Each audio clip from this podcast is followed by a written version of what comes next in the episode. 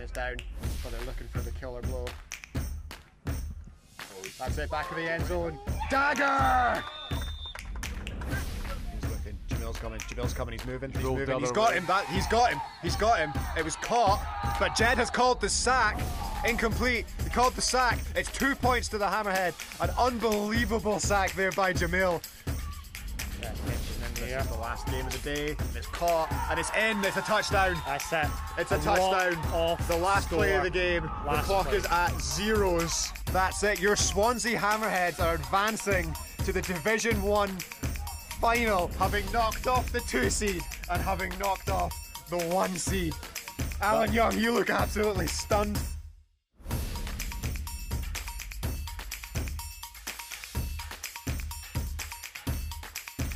What do you mean by live? Genuine live? live? Yes. We're broadcasting.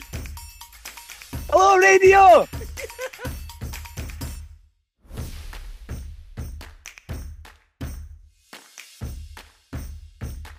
And now, a new episode of The Way We H N C It.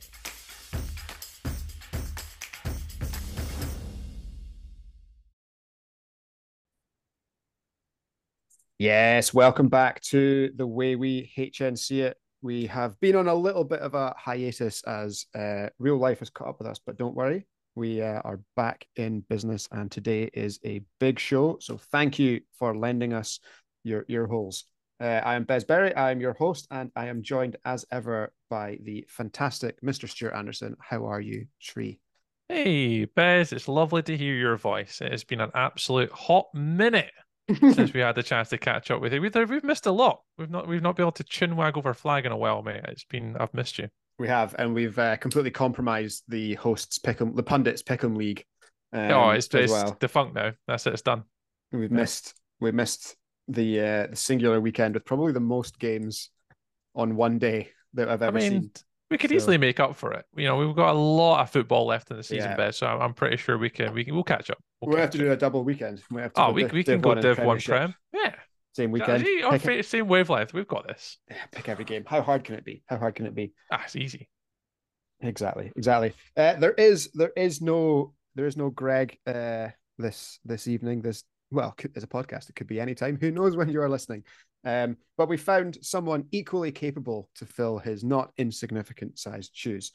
Uh, our special guest this evening is a Great British Golden Lion. He's a Great British Silver Lion. He's a Manchester Crow. He has a truly alphabeti spaghetti amount of letters after his name. He's a Pig Bowl champ, a King Bowl M V P. It is player fourteen, Doctor Liam Harper. Hello, welcome, hello guys. How you doing? Welcome, Thanks very much for having me on, Bez, and uh, congratulations on your recent engagement. Thank you. Thank oh, you yeah. very much. Thank you very much. I appreciate that. Um, and also, same to you, not too far gone. so... Yeah, a few months. Yeah, six months ago. Yeah, yeah. It's pretty, pretty, re yeah, pretty recent. Yeah, good. good. I'm, I'm four years into it, guys. Good yeah, luck. You, you must get, you must get a, you, you must get a proper, there must be like a name for a, a five year anniversary, though. What's five years?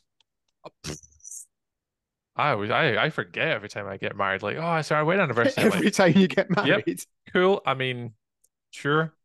It's your uh, it's your wood anniversary. Oh, tree. nice, your nice, fifth nice. One. Fifth anniversary is is wood. Okay, well, good to know for six for next year, right? I'll try yeah. to remember. Yeah, I don't. I'm not going to bother. I'm not going to Google every single one for you. But nah, I'm all right, mate. I don't. don't that just puts pressure on me to actually do something. So I'll get. I'll get you a plank for your wedding anniversary. Thanks, mate. Cool. So yeah, Liam, how are how are things? How, G B, obviously, big nod. Congratulations on on the gold squad. Oh yeah, oh, thanks very much. Yeah, really excited for for Limerick in August. Um, we, I've just come off a, a call actually with the defense, so we're kind of starting to ramp up preparations uh, for that. We've got a camp next weekend, lovely, um, and then we've got another couple in July. Um, so yeah, preparations are going to be pretty intense, I think, over the next couple of months, getting ready for that. Yeah, for sure. So did you? Um, because obviously, obviously, we had uh, we had Youngie on a little while ago to uh, kind of name the team and and tell us like his his process. So let's get it from a player's perspective. Was like, did you get like a phone call, like is like, what's what was the call? Like, did you know it was coming? Like, did you think like after the last camp, like I've I've got this, like I've played well enough? Um. So like, or yeah, is it a phone call? Is it an email? Like, how what's how does it go down? Yeah, thankfully I did find out before he came on the podcast and announced it. Um, which was around it was around uh, the weekend of King Bowl actually. So we got a an email from Paul Labette, who's the the team manager, and I was been on here before, um, to to say, you know, please sign up for a particular day and time to have a chat with with Alan, um, head coach, to to find out essentially if you've made the the twelve man squad uh, for Limerick. So at that point we had sixteen of us. Yeah, and um, yeah, we had one more sort of camp to for Alan and the coaches to decide, you know, which twelve they wanted to take, uh, and then we have got four reserves. So yeah, he gave me a call on uh, on the Friday evening. I just just landed in in Utrecht, really, just checked into the hotel, and then about fifteen minutes later, he gave me a call and let me know the news. So yeah, it was I was buzzing, really. Obviously excited to be at King Bowl, and it was great to get that news, you know, the day before, um, before playing. So yeah, that's how it works. So yeah, give. Gave me a quick call, had a had a nice wee chat, nice. And then I wasn't allowed wasn't allowed to tell anybody no. until until the Sunday because he he needed to tell all the other players. In oh the squad. yeah, of course, yeah, yeah, of course. Yeah, so I, just... I got a little, I saw like Mister Lamb as well though, Matt, Mister Matt Berry. Oh, of course, uh, yeah. Same news I got from Brandon. I was walking from King Bowl. We got off the bus. It was Brandon Lamb, Ali, me. He's like, I'm not meant to tell you boys, but uh, got picked for G B. I'm like, you're not meant to tell anyone. Yeah, I got, I got, I got, I got public and say scoop, you know. But we're, yeah. you know, it was in a trusted circle, you know. Yeah, they, they, I didn't they, really they, say. I didn't tell, even tell the podcast. Kept it to yeah. myself. Kept it to yourself. It's well very done. secretive. Yeah, and now you've just outed him. Yeah, it's all right. Yeah, exactly. We all love Lamb. You can't it's be fine. trusted. You can't be so, trusted. Yeah. Nah, that's it. That's it. They'll be telling. We've given Brandon like fake a fake playbook just so he doesn't tell anyone. In, in, oh yeah, doesn't like reach the, the network of players. Like, why uh, this playbook's different to mine? What do you guys think that? of this? Yeah. yeah, yeah, fantastic. So did it? So when when when the phone call goes, did he was he just like right? I'll I'll get it. Give it to you, play it, or did he like make you? Did he make you wait for it, or was it just like you're in? Yeah, he he he started with the with the yeah. good news. Yeah, okay. he didn't he didn't make me wait. Well, he asked he asked me how it was, and then he yeah. got straight into it. Yeah, yeah I'll be no... I'll be better in like three minutes when I know either way. Yeah, exactly. Yeah, no, I think uh, he just wanted to to say thank you know say well done, and then that was it really. Just uh, yeah. let me crack on with getting ready for King Bowl. Yeah, cool. He was uh, yeah, he was dead chuffed when he was on. He was very pleased with himself with his uh, with his team as as he as he has every you know as he should be, and he's clearly uh. excited about the um about the squad, and uh it's definitely interesting because I think um like the vast majority of the uh flag football public here in the in the U K are as well, judging by the uh the the metrics that that show got. Um it's probably the most like must be the most interesting thing we've ever done, um have been the two G B shows this year. Um so yeah, there'll be a lot we're hoping to kind of keep up with how it all goes, because I think I'm looking forward to uh to seeing how it all goes down. Um well, you guys got the exclusive, didn't you? Because so the uh yeah the the post of the squad was ready to go, but it wasn't going to get posted for a couple more days. That so whole that whole thing, I was like, I lit- we were literally like in negotiations being like, we'll hold off if you want us to hold off, like we're easy either way. And then uh we still weren't really sure. We were just like, we'll do, we'll record the interview and we'll post it when we're ready to post it. And um, like just before we hit go, and you like, you know, you've just heard it, the stern lady, he was like, just post it tonight. And we're like, done. So it's like, oh my God, we're going to piss so many people off. But um, yeah, it was cool. It was cool. Um, so yeah, obviously for club wise, um, No, we'll stick with we'll stick with G B. Obviously, um, a pretty successful couple of tournaments with the Silvers. Um, a good run um, at King Bowl just there. A good run at Big Bowl last year. A good run at Flag of New Year, and obviously a Pink Bowl win. Um, you've been so you've been you know you've been part of that setup for a while. Like, how do you feel like it's it? You know, what development as a player do you think you've you know what's like the tangible benefits that you've seen of like how you how you feel in your game, and um you know what you feel like made the gave you a, made the difference for you to make the squad? Yeah, I guess in terms of development, Um, you know, Dale is really big on team culture, team philosophy, um, how we approach the game. Um, obviously from a, you know, a technical perspective, tactical perspective, but a lot of the time it's kind of how do we approach the game mentally and how do we build team chemistry? How do we develop together as a squad? Because ultimately it is a development team. You know, the, anyone in the silver setup pretty much will have aspirations of moving up into the goal squad at some point, and that's kind of the reason why they maybe want to get involved with the, the G B setup to begin with.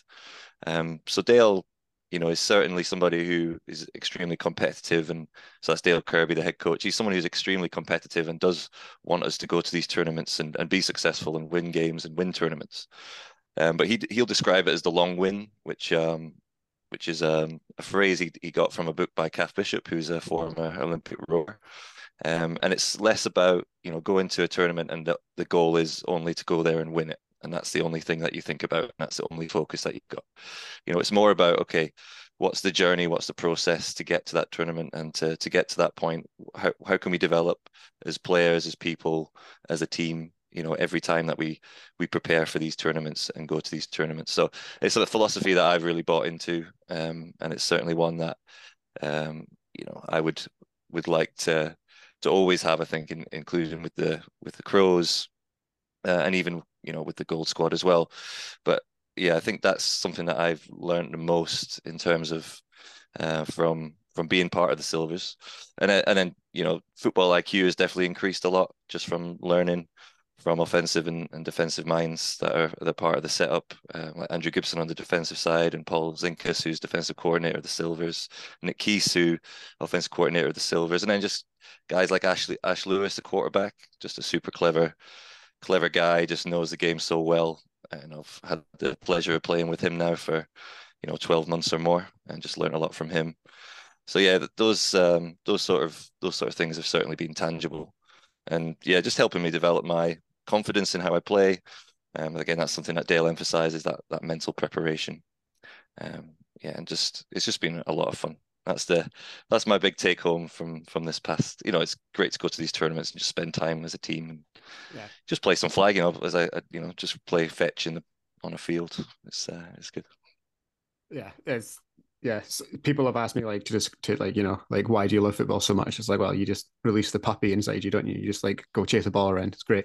Um, exactly. But like, yeah, it is. You know, like, I, like, you can see that you love it and you love the squad, right? Because like as you're talking there, you're like sitting up and you're like grinning as you as you talk, right? So like you can see the enthusiasm for the squad coming through, and like that's like a a real testament for, as you're saying, like that culture that Dale's created. And I think I mentioned this to Greg on a show after not long after Flag in Your Year, is like, because we were doing a stream of the final when you guys were having your final breakdown and the game was getting set up, you guys were actually right below us, and like watching the coaches like go to work there and that kind of discussion, you know, couldn't hear it, but like you can see like the body language of everyone around it, and it's like, yeah, you just had a tough, you know, a tough game in the semi-final, it's gone to an extra point shootout, you know, like we've, you know, I think all of us have been in extra point shootouts. You win them, you lose them. And it's like, you know, you're, it's always like yeah. a man, like there's always a play at, in some point in the game that you're like, oh, if I'd made that one, it never would have gone that far or, or whatever. Um, but like, yeah, to see the way that he like got you guys all together, and yeah, no idea what was said in that huddle, but the way that everyone then broke out of it, like heads up, you know, feeling, you know, obviously disappointed, but like not like broken by that is, is culture. Like it's from yeah. the outside, like it, it you know, you, and you can you can see that as well, and it's it's yeah it's yeah, it was the same thing with the King Ball final. You know, I think we probably overachieved in some ways in terms of expectations going into it, especially my expectations, I think, because there was only maybe three or four of us from the from twenty twenty-two Silver Lions, mm-hmm. um, so the, the team that had gone to Big Ball and and Pink Ball, and then also yeah, I guess Flag in New Year actually as well, so into into this year, but it was pretty much a brand new Silver squad because we'd had the the end of the trials process prior to to King Ball, and there was, you know, five guys, five or six guys that was their first tournament with G B. So I was just thinking about it, like Big Ball last year where we probably underachieved a little bit, finished thirteenth, but I was thinking going into King Ball, you know, the top eight finish, looking at the kind of opposition that we might come up against would actually be a really good achievement. Um, and obviously thinking about the team culture, it's, you know, it's about building those relationships and building the team up ready to go to big ball and, and improve on, on that. So to get to the to get to the final and then obviously lose by a point to what was essentially the German national team. I think seven of the seven of the twelve players that went to World Games were playing for the Antarctic Flamingos in that final. Um, so and essentially the defense was that is their national team defense. So to go up against them and obviously run them extremely close, and if you watch the game back, there's probably moments that we'd all want back, and we, we could have definitely won that game. Um, so I think that, yeah, there was obviously we're disappointed to lose that final, but you know people were delighted that we'd actually got to that point and um, you know really run that team very very close, um, and it's given us a lot of confidence and there's a lot of excitement for this weekend. Yeah, for sure. Like, uh, I I like I we've you know spoken about it on the show before with Tree. Like I I love King Ball. I think it's great. Um, and yeah, couldn't couldn't make it out over over this year, but um, yeah, there was. It seemed like on the on the start sheet there was a lot of um, kind of quasi uh, national squads that are obviously practicing for for Limerick, um, which you know I spoke to Young about it before. Like, you know, when they're looking at entering tournaments, obviously number one is like, is Dale available? And number two is like, what's the standard of competition?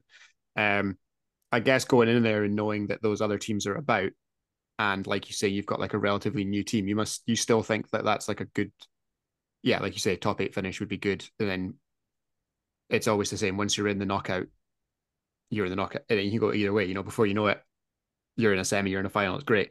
Um, Yeah, so like, did you did you kind of know who the teams, to you know, to the to the outside, the Antarctic Flamingos? Like, no one's no one's saying like, oh, that's the Germans. So like, did you guys know going in like, um, because there's the there's always the is it oh, how do you say it? It begins with K. That's like the French, but it's not the French. Oh, Kalakaku. Kalakaku, Kalakaku. Yeah, it's always them. Um. Like, were they? Uh, yeah. So did you know like there was going to be squads around, like kind of swirling around? Yeah, a little bit. I'm a, you know, people who know me know I'm a massive nerd and um, like to follow flag uh, quite closely around, especially around Europe. So the Dorado Ball, which was obviously recently um, mm. that that ran last year, last same time last year, and Arctic Flamingos won that. Um, and I watched the final, and it was just the German national team who had gone under that name um, to to play, and they and they won that tournament. So when I saw they'd signed up for King Ball, I was like, okay, yeah, so that's the that's the German national team, and then. And then I saw that there was an Antarctic Flamingos. I was like, they they must be taking quite a lot of guys and want to split into two teams. Yeah. Um. So I kind of assumed that's that's what was going to happen. I wasn't sure how they would how they were going to split it. So would they just split it evenly across two teams? But it seemed like the the Arctic Flamingos was Benji Cleaver, the main quarterback mm-hmm. for Germany, or he has been recently. I don't know if he is in the, in the, in the new squad that's going to to Limerick. Uh, and then the Blitzer Heiko. And then the rest of the guys were all essentially trialists. So I know yeah. on this, the German Flag Association run quite a good Instagram page, actually, and um, they kind of announce squads and, and did, do a good job with the social media. Um, so I knew they'd got their thirty-man squad put together. Um, and I think most of those guys were at King Ball uh, playing yeah. across the two squads. And then, yeah, the Ant- uh, Antarctic Flamingos, so the team we played in the final, who confusingly were wearing Waldorf Wanderers jerseys, they they were... Um, yeah, essentially their first team defense, um, most of the wide receivers who play in the national team, and then they had a newish quarterback. Okay, I think he's called Alex Haupert, who he was the quarterback coach for Germany at the World Games, um, but then he must have taken a look at it and go, you know what, I could actually play this. So oh, I just, um, oh, I just crack, crack the shoulder out. Yeah, exactly. Shoulder, oh, I've still got it, still in there. I've heard that he was one of the best contact quarterbacks in Germany until he retired uh, last year. Um, so, okay. And you could certainly see that uh, watching watching him.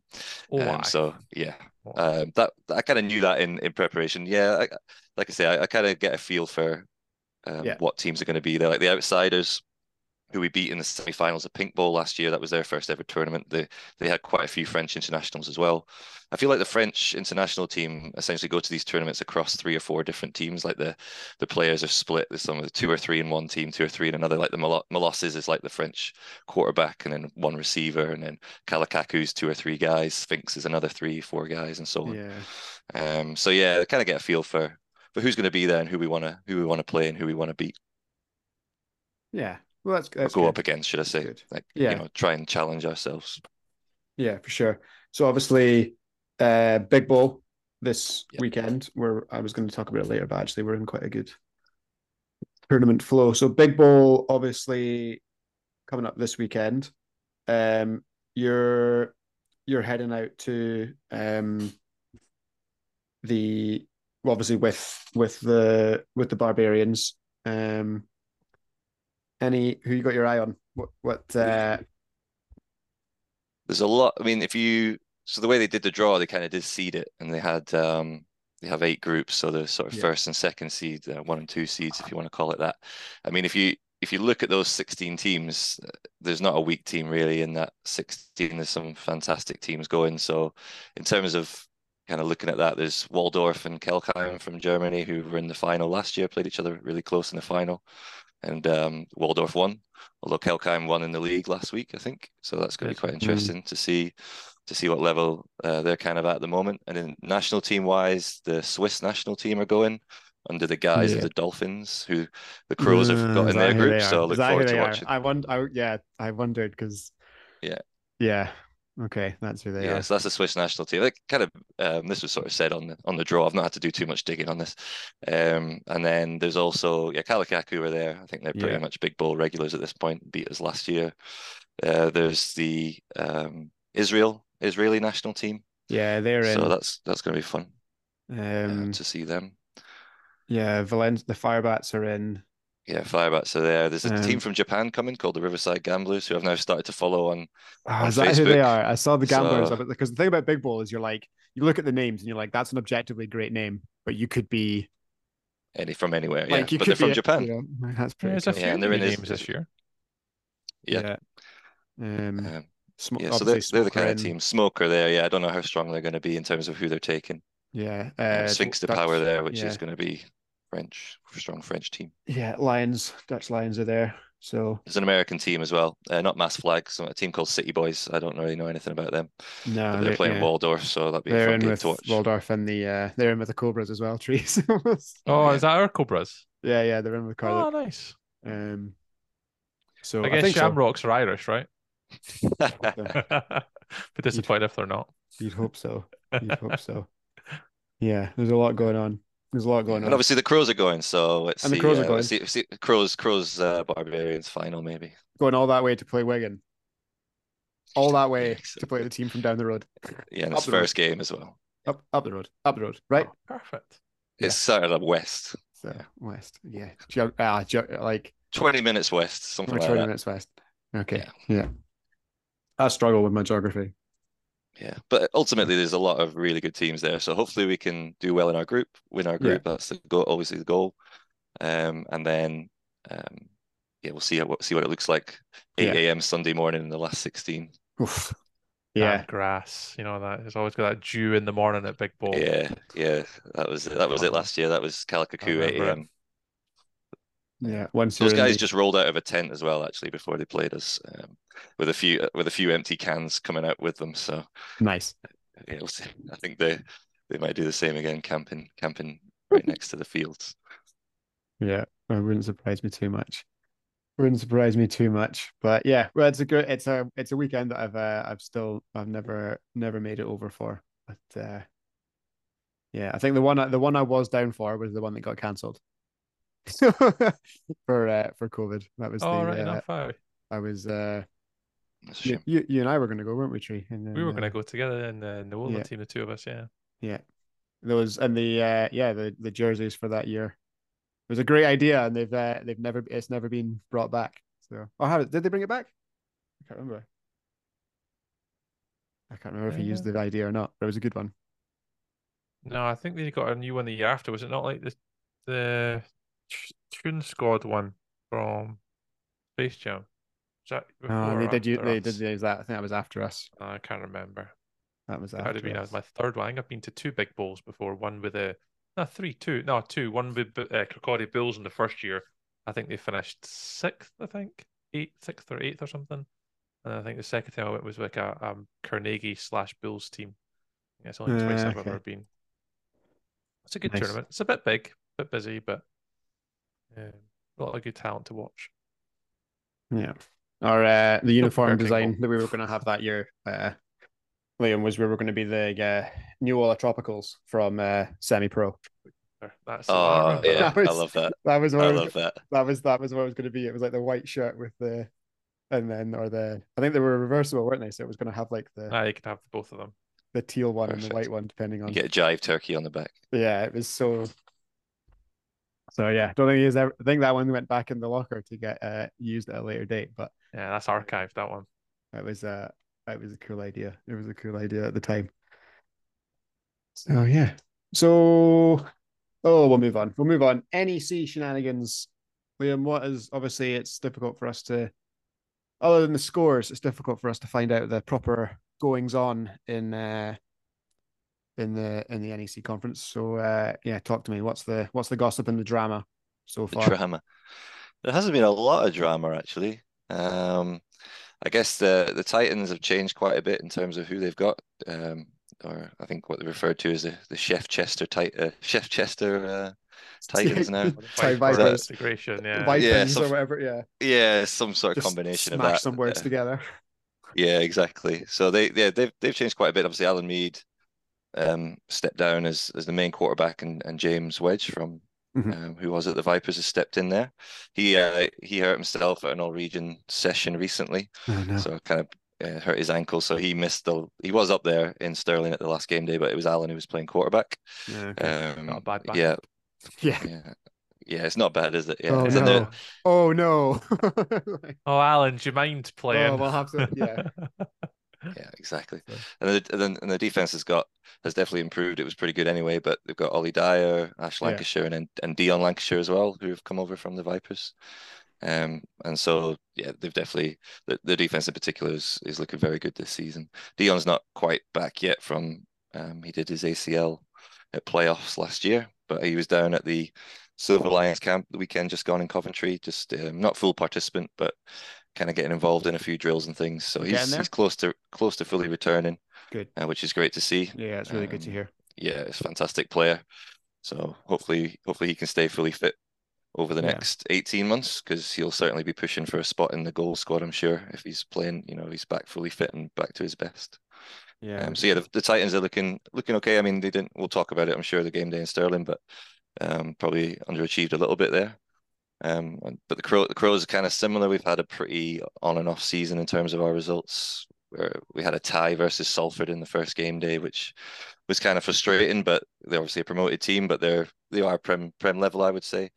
Um, you know, we've played them quite a few times over the past few years, obviously being local rivals or close to us. And, you know, we've been part of their affiliation process and we've played them in a number of friendlies and things. Um, so it's good to see them. You know, they're a good bunch of guys. So they, it's good to see them in the Prem. And yeah, it was kind of like their Super Bowl, I feel, uh, that game on game day one. And they yeah. they were certainly up for it. I mean, not like we weren't, but they played a, they played a very, very tough game for us. And uh, it took us coming back in the second half to to win that one.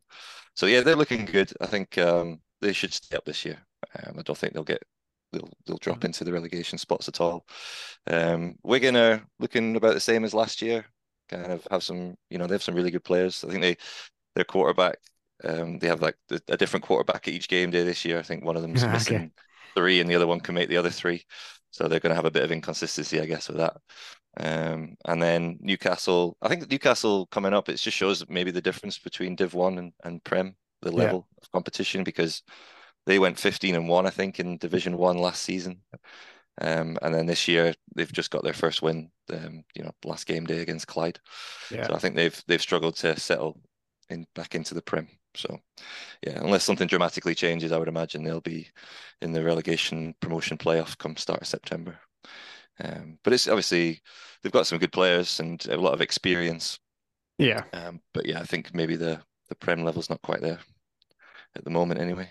Yeah, it's always, it's like what, um, like Tree and I have referred to a couple of times as uh, like a yo-yo squad. So, yeah. you know, like the, the Raptors are going to do that, and the Bees are looking like they're potentially going to do that as well this year. It's like they're just kind of, they're like right on the, on the edge at the moment. And, um, yeah, so the Raptors have gone down, but then they've only lost one game so far this season, so they're probably going to come back up again. like, yeah, you know, they'll come back up again. Um, so yeah, Tree's fully on the train on the Raptor. Oh, train. I'm one hundred percent on board the Raptor choo-choo train right now. I said that at the start of the year, and it's so, going to continue. They did. They, they gave us they gave us a wobble to start because me and Tree were like, they might not lose a game. They might not lose a game, and then I think they went one and one on game day one. We were like, first game day, yeah. God damn it. We, we know why though. There was there was a wedding, yeah, you know. There was, there was it was just I can't remember if it was a stag do or a wedding. It was either wedding related, yeah, um, that scuppered the the perfect season. But they they, they still will do quite well. Yeah. I'd say. I've I've had my thoughts even about B A F A finals already. What's going to happen? The they'll scenario. Be, they'll but, be just they'll be just fine. Be fine. I'm sure. Um. Yeah. Sure. Okay. Yeah, that's good. So, of course, because you don't have you won't have a an automatic, will you? Because there's only five. So there'll be a yeah. I don't. What is yeah. the what is the promotion relegation process? I know there's these game days localized so, to the different regions, but I don't know. So, who go, I kind of listened to Lewis talk about it on First and Fifteen on the South the South the South podcast, so but that was a few months ago. What they'll do is because there's two Div ones for you guys. Yeah, North right? A and North B. There's North A and North B. So basically what they do is they basically just combine them as if it's one league. And then the the top team from that will get promoted directly. Yeah. And then the second team, or is it the other division winner? It might be between the two division winners. The best division winner goes up automatically, and then the other one will play whoever's in fifth, which is Newcastle at the moment. Um, yeah. Okay. And then I thought there might be a little bit of a tournament this year, just the way that Lewis described how it was going to work in the South, where it was like, you know, bottom of the two prems down there, and then top two of the Division Ones down they, there, and I they were going to come together in Bristol it. and play a. Oh, there was going to be six teams in total, I think. There, and they were there was play... there was this idea that was floated where it was like the. The top two, the bot, the top two, and the bottom two would play a round robin. Yeah, yeah. Is that not happening? And then that would just be the top two from that is the go up. It's, you know, our Premier teams in the bottom. Yeah. yeah. Did that get approved? I don't know. I remember no that discussion now, but I have no idea if that became the. It's been an issue for a while now. I remember it like at least two, three seasons ago. It was the same situation with the North being split. It's like, well, how do you determine who goes up? Because it depends on the competition that you played. There might not necessarily be the same strength. Like, you know, we all know the H N C is a lot tougher than the Midlands, so we know that's going to be harder. So it's always going to be the North B. So because what they what they said, because what they definitely said was that the they're not going to ask people to travel for the playoff game to the finals. That makes sense. Which makes sense because you end up with because like the the the second bottom team in the Premier Division is going to have nothing else to. They're not there, you know, like the team that's getting promoted or the team that came second is almost certain. Well, yeah, is certainly in the um, Div one playoffs, right? So they'll go, they'll do, but they've got other games to play over the weekend. Whereas if you're second bottom, you're not in any premiership. So you're potentially, you know, like if you extrapolate forward like multiple seasons and say that Murray come up and then finish fifth, you're then asking the guys to drive from Elgin to Manchester to play one game. Well, that's exactly it. It'll be the Raptors all to promotion, then it'll probably be Distillers versus. It'll be dis- well at the Clyde, moment. So at the moment, probably. It's the Bees. So oh, the well, Bees, I'm, you know, so, yeah, sure end but, of the year. Yeah, yeah. If if Murray comes second, then yeah, they would just play. There's no point in Murray and Clyde driving to Manchester to play each other. That's to then, stupid. So they're yeah. so they've now said that they'll just do that in conference. But the okay. the four team. Playoff tournament thing was definitely mooted. Um, yes, yeah, so I think that's what's happening in Bristol. It's not it's a terrible happen- potentially happening in Manchester as well. I guess a little bit different for you guys up in Scotland, where there's not there's only one Division One. Yeah. Um. So yeah. It's a little bit more straightforward. Whereas, yeah, down down here and then even further down south, it's um, a little bit more complex with the number of teams. And yeah, I think in that in some in the Midlands division, is there not some that? And if you look at the alignments, this you know it's on that Excel sheet where there's shaded cells for, you know, which um, Prem division that team is aligned with. So for yeah, example, the they're Midlands across, one is they're it like across both. Yeah, so they're like, you know, a couple of them are affiliated with the Prem, the Northern Prem, so the N E C, whereas some are affiliated with the S E C or S W C. So that just adds a layer of complexity to it as well. Um, yeah, so it's it's yeah. totally like, yeah, it is a bit mad because yeah, like you say, like. It's a thankless, like the schedule is like a and the alignment is like a totally like thankless task. And like you say, like this is probably the this is the best way of it. But yeah, you do have there's like a, there is a Div One, which depending on who comes up will depend on like who goes where, because they've got they've got an eighteen game season because there's seven of them in the Midlands Div One. So the Coventry Panthers and the North Ants Phantoms are aligned with the South. Yeah. While Lincolnshire, Nottingham, Nottingham, Sheffield, and South Yorkshire are aligned with the North. Yeah, so that's the that's the complicated bit. Because uh, I yeah. remember Lewis giving an example of Coventry Panthers being at that Bristol promotion relegation playoff day. Um, whereas, yeah, like I say, the other teams in that division would come to the one in Manchester, I guess, yeah. if they were up there. Um, but yeah. I mean, personally, yeah, like football. the I've idea, the idea of the top four playoff thing, like, like if it's going to be in conference, and again, the Midlands, sorry lads, you're on your own there. like, um, I don't hate it. Like, I don't hate it. Like, if you were going to have a like. If you were going to have a four-team tournament tree and book out like Dundee to play it, oh, yeah. over the, like we're going over the like, yeah. like oh, we're going. It would like, be a good day of football. I mean, I get the team like to be the counter argument to your positivity, Bez. Like the argument would be, well, what if we do well all season? We're obviously the auto promotion happens. This and is we're like it, next along. It's it, like a yeah. ball hair for getting up, and then for whatever reason, there's a holiday or a wedding. Or something, and then you have your depleted squad. You're then getting punished to turn up to an extra game day. Yeah, the There's down, that whole the, the, downs, the downside well, of it is obviously yeah, yeah. You can you could have an undefeated season, win your division by four clear games, and then have a horrible playoff day, and you don't get yeah, promoted. Bad weather, so. anything. You just never know. And that, that's the one thing I kind of upset. But I'm up for it. Like like knockout football. It's like March Madness, but in flag. Like I am, so I am good. in. Winner, you're going home. Yeah, I think I think teams should know that that weekend's coming. It's yeah. the weekend before it's, it, playoffs. It comes it comes out with yeah. the schedule, so yeah, um, exactly. Yeah. It should be. Uh... Unless it's a bubble team. Oh, they just didn't plan it. We didn't think we were going to be this good. Didn't book a holiday, Bez. Didn't didn't take the weekend bubble off. Team. Yep, didn't yep, take the yep. weekend off. Yeah. But it's exciting though. Something like that really adds an extra spice to it and an extra level of competition. And it just you want to spice up the league and make it interesting. And you know, the, the top of B A F A Prem, regardless of division, is always electric anyway. And then you, you've got like that middle part for relegation, which again, I mean, it's not great, but I mean, they're still battling for wanting to stay in that competition. And then they're coming up the way as well. There's that sort of like, there's teams that will be Prem level or ready to take that step, but they're just kind of that, that extra wee bit of competition, having those three, four potential Prem teams stepping up. That's exciting. That's what I'm saying. That's what flag should be about, is good competition. Like, yeah.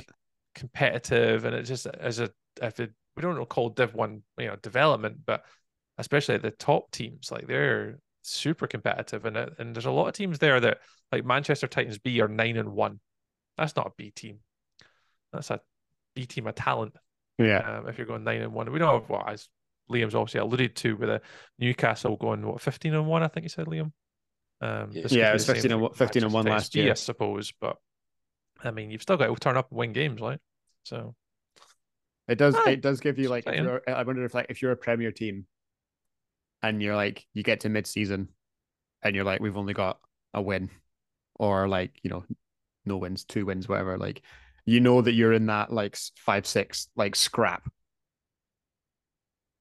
Like, do you just start looking ahead? Like you're just like right, guys. Like the the first weekend of September is the season now. Like, because we can't, we're not getting out of this hole that we're in, but we're going to get a chance to come first or second in a tournament. Yeah.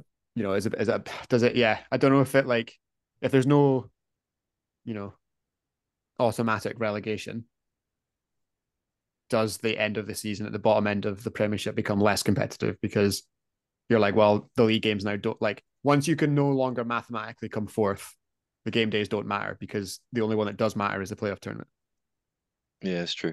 And you're kind of thinking about avoiding injury and making sure. Yeah, so you're you're just game. like, you know, and that then impacts, that could then potentially impact playoff seeding further up, you know, and all, and, you know, because it's net points per game and all that kind of mm. stuff. So, you know, It's yeah. Mm, yeah.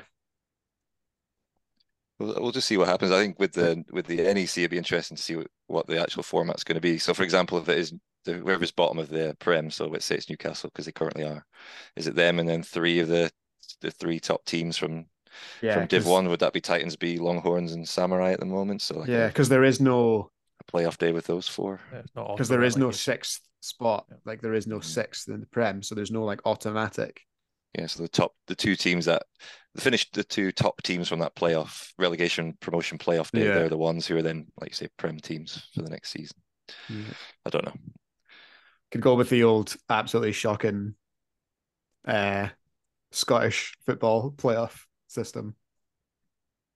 Is that when abs- they do this? They do the split and nah. So if you're in the, in the championship, oh. if you come, so num for, oh, okay. the, the winner of the championship goes straight up, and the loser of the Premiership goes straight down, but then three and four play each other, and then the winner of that plays two in the Championship, then the winner of that plays second last in the Premiership, and it's um, home and away fixtures as well, and it's home and it's two legs as well. So two like, legs. Yeah, let's do that from, then. If you go from fourth to first, you end, you play like six games in a row, whereas like the Premiership team play two, and they get the second leg at home. So, um, which unfortunately just happened to Partick Thistle. Um, So, um, yeah, okay. Let's go cross conference. Let's do it. Obviously, Liam, you were in Stirling. I was in Edinburgh. I have the Div One scores. Uh, Tree was our man in the, man in the sky, the eye in the sky. Just seeing what keeping up with. Um. So, we'll start. I guess we'll just go with because it's the first graphic I have to hand. Div One. Steel River Stingrays, Tree, uh, Revolution made the game day. They did. They uh, did. Which we kind of, I kind of heard about this. Like, obviously, I'm still, although I'm, you know, I've not. I think most people know I've taken a wee bit of sabbatical from Flag. I'm still in the inner circle. I still, I still hear things. Um, and there was a wee group chat, and they were saying that they're looking like they had players, and they're turning up, and good for them. Like it means like Warrington or that. You know, the team, the, the bubble team or the bouncing team that we're talking about, they go up and down. Yeah. They're they're in that position where Jake's one of their key guys and keen on keeping them there. They're nine and one. They're they're a super talented bunch of guys. Eh? Three wins. Yeah. That's what I'm saying. So they're to be able to get a team and actually step up. Is that because they know that we're short of coming straight back up again? And then like, yeah, we, we can make this happen. We can make it work. Essentially. That's it's thing is though, them not forfeiting that game day is like massive, not only for them, but for you know, like the Silvercats, Gunslingers, and Colts all went from a win in the standings, you know, for like a, they all had one nil wins. Yep, yep. And now they have now they have losses in that column, right? So, you know, that's one pretty cool for the other teams in the division. Now, I know that Warrington have beaten them all, so I guess it kind of averages out. But if you've actually, you know, if you've played that Warrington team and lost it in the cross conference, and then those three teams over there have all got that bonus win, you know, because of, you know, tiebreaker number one is obviously win percentage. Yeah. Like that's a big leveler in the in Div One, both playoff seeding wise and obviously the chase the chase for the playoff spots. Yeah, I'm glad you started mentioning Warrington because uh, there was one game I think it was Warrington against the Colts. Yeah. Uh, let's see if I can find it. Yeah, fifty-two thirty-one. Yeah, the Colts this season, like I say, at the start of the season, they, were, they weren't really, they weren't feeling too hot about themselves. Um, but, you know, still putting thirty-one points on Warrington was a good showing for the uh, Colts as well. Uh, and I think they also ran, there was another, uh, they did quite well. forty to forty-six against the Gunslingers. forty forty-six, again, another good one. And I think, what was the other game? I think they got beat in the other game, didn't they? Uh, they lost thirty-eight twenty-six to the Stingrays. Again, but they're putting up points. So I'm I'm quite optimistic for the Colts going to the second half of the season. I think they're starting to play better together. Um, I think Sam's starting to guide that offense a wee bit better. So yeah, just from a Colts perspective, that's another thing I picked up from that weekend. Um, was how they were looking. Where yeah. the Gunslingers and Colts got eighty-six points from, I have, ba- based on the last couple of weeks, like no defense. What a thriller! So yeah. Well, the Gunslingers ended up Iron Man in it. At was David Hogg not back? Hoggy was back. Did, I, did yeah. I read that? Yeah, yeah. I'm sure back. I've seen that somewhere. Um, that helps. Yeah, it does. It does help. But the Killer Bees, again, they had a couple close ones. I think, you know, they just beat Steel River. I think it was nineteen twelve I've got here. Yeah, and they got thirteen seven over the Serpents as well. Yeah, they they worry me going through this year. Like, they're good, but I, I just think the Murray Distillers have kind of, they're showing us some things this season that um that I like the look of. Like Killer Bees, they're thirteen seven and then just a, another score game. Um, I, I'm quietly optimistic. I'd love to see the Distillers just bang one in at the end of the year and, and kind of get that second play. They're not going to win, obviously, because the Raptors are are going to win. You know, we all know this, um, on board that Raptor train. But I think that Distill- I'd love to see Distillers get second and a little cheeky playoff game with the Clyde Comets. I can I can see that happening. I can see it. I can picture it, Bez. I can picture it. You're going to draw it out on paint for us? Oh, I'm going to draw it on paint and just I'm going to say, this is it. This is my prediction and this is what's going to happen. But Uh, it looked like a fairly good game. There's a couple of sort of good ones. Like a, there's a tie in there, Mister Bez. You always love a good tie. There was a tie. Player. That was in the that was cool in, forty minute uh, game, and it's a tie. That was over in Carlisle, Border City. Yeah. Who uh, Border City, who have been the uh, the surprise package of the year. Because they're I, a new uh, team, aren't they? They are first first year in the league, and um, yeah. Got off to a, a great a great start. We're undefeated through the first couple of weeks. Um, met their match in the Distillers, fifty-three twenty-nine. Um, and then the Distillers went on to tie fourteen fourteen with the Bombers. Um, having been fourteen nil down, the uh, Distillers came back. Yeah. Um, Distillers then uh, thirty-four nil over the Buccaneers for a one one and one record to come home from Carlisle with. And I, I just don't know uh, how I feel. Something I, just, I tell the grandkids. I just, I just, I don't know about you, Liam. I just don't know how I feel about a one one and one record, like on an, on like the biggest away day of the oh, year. You got to remember, Liam's a changed man, though. It's a, it's not about the results, Bez. It's about what we took from that game day. It's about the process. Yeah, it's about exactly. The process. Yeah. See, bang on tree. So. That's what I'm learning from Liam today, Bez. I'm doing. My, I'm. I'm learning from the master today. So That's I it. mean, there's worse. There's much worse people you could be learning from. So you're here. Yeah, Greg's right. Not here. And his bad habits. Yeah. Um. Yeah. Other other scores on the doors. Uh, Raptors fifty-eight, Centurions twenty-five, Raptors forty-six, Bombers twenty-one. Uh, we saw the Chargers getting their uh now annual cross conference win. Uh, nineteen fourteen over the Bucks, uh, so they're still in with a with a reasonable shout. Um, yeah, Div One, you know, as we know, I love Div One, um, but yeah, it's uh, it's getting close. Did I not post? I would have sworn I posted the. Uh, I guess there's the a question I got for Liam as well, because I'm sure there's what is there not like the Salford Stingers, there's Manchester Titan Bees. When are we seeing the, the Manchester Quavos again? When are they making their league entry anytime soon? So there is, yeah, there is something, you know, things happening in the background about a second team. Um, yeah, but I mean, I wouldn't want to spoil, you know, Phil Phil Shanahan, our general manager. I would want to spoil all his uh, social media hype because, as you might have seen, if you, if you follow our if you follow the Crow's Instagram account, he's been teasing the kits, the white kit reveal for the past yeah. three weeks. So I can imagine he'd be teasing a second team for a good couple of months. Oh, can you imagine? So I won't give it, but it is in the works. We do actually have the affiliation already. Um, we oh, did, we've done the we've done the process. So oh, fantastic. Yeah, we just decided as a team not to put a second team in this year. Yeah, we could have done if we wanted to, um, but the way that we're developing, we are increasing numbers, so it, it could be next year, but we'll see. Good. Good. It's like from obviously like we've been through it uh, as a club. It's it's like a big step, but it's so good. Like there was a there was a couple of times when we were at cross conference, um, where we were just I was like looking at the pitch and I was like, every single player on the pitch on our offense was a silver at some point. Like every single like all five of them, and it happened numerous. Like it happened for drive after drive after drive. Like. You know, it it shows that, you know, we're lucky enough that it, it works, but it's a big step and it's so like, yeah, I would recommend all teams. If you've got the numbers and you're worried about it or concerned about it, um, like, yeah, once when you like feel it's right for your club, just hit, just do it, because it's it's so good. And yeah, like you say, Liam, like the way that you're like, once you have the second team, you actually start bringing more people in, right? Because there's more game time.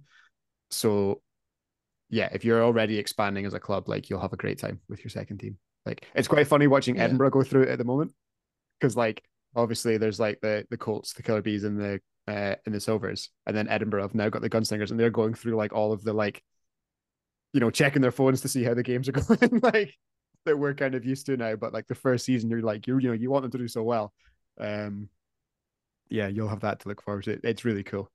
Um, yeah, um, I think I think I'd missed the thing I'll, I'd missed the most out of it is that being together at game days.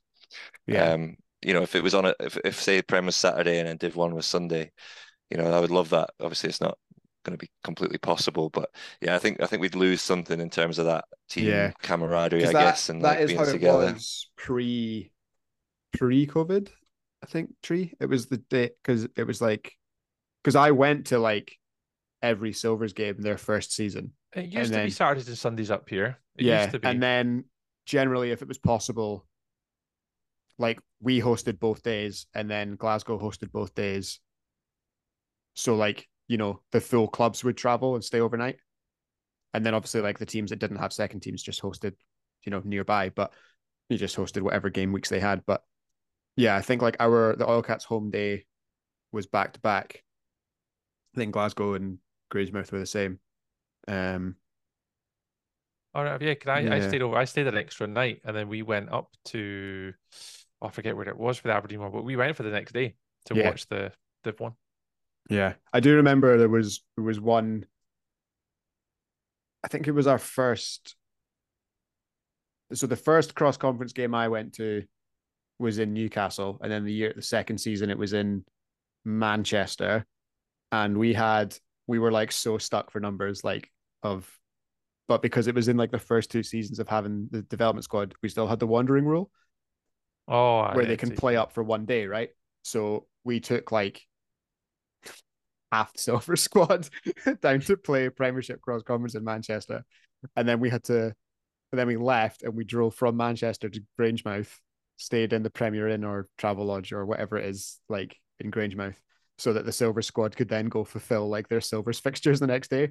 And I remember Cam Reed, when we were t- ready to drive back to Aberdeen, got back in the minibus, and I think he was asleep before like the engine started. It was amazing because he played like every snap for us in Manchester, and then every snap in Grangemouth, plus all the driving, and it was just like bang, out cold. It